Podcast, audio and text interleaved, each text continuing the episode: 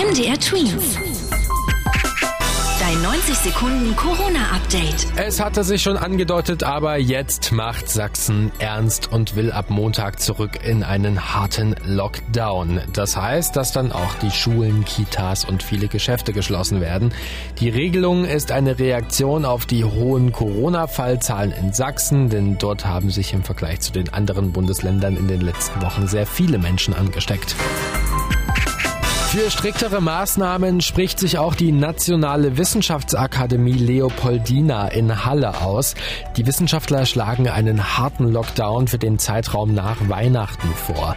Ihrer Ansicht nach sollten von Heiligabend bis mindestens zum 10. Januar alle Läden schließen, die nicht für den täglichen Bedarf nötig sind.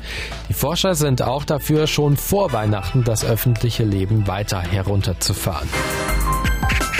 In Großbritannien wird bereits seit heute gegen das Coronavirus geimpft. Patientin Nummer 1 war eine 90 Jahre alte Frau aus dem mittelenglischen Coventry.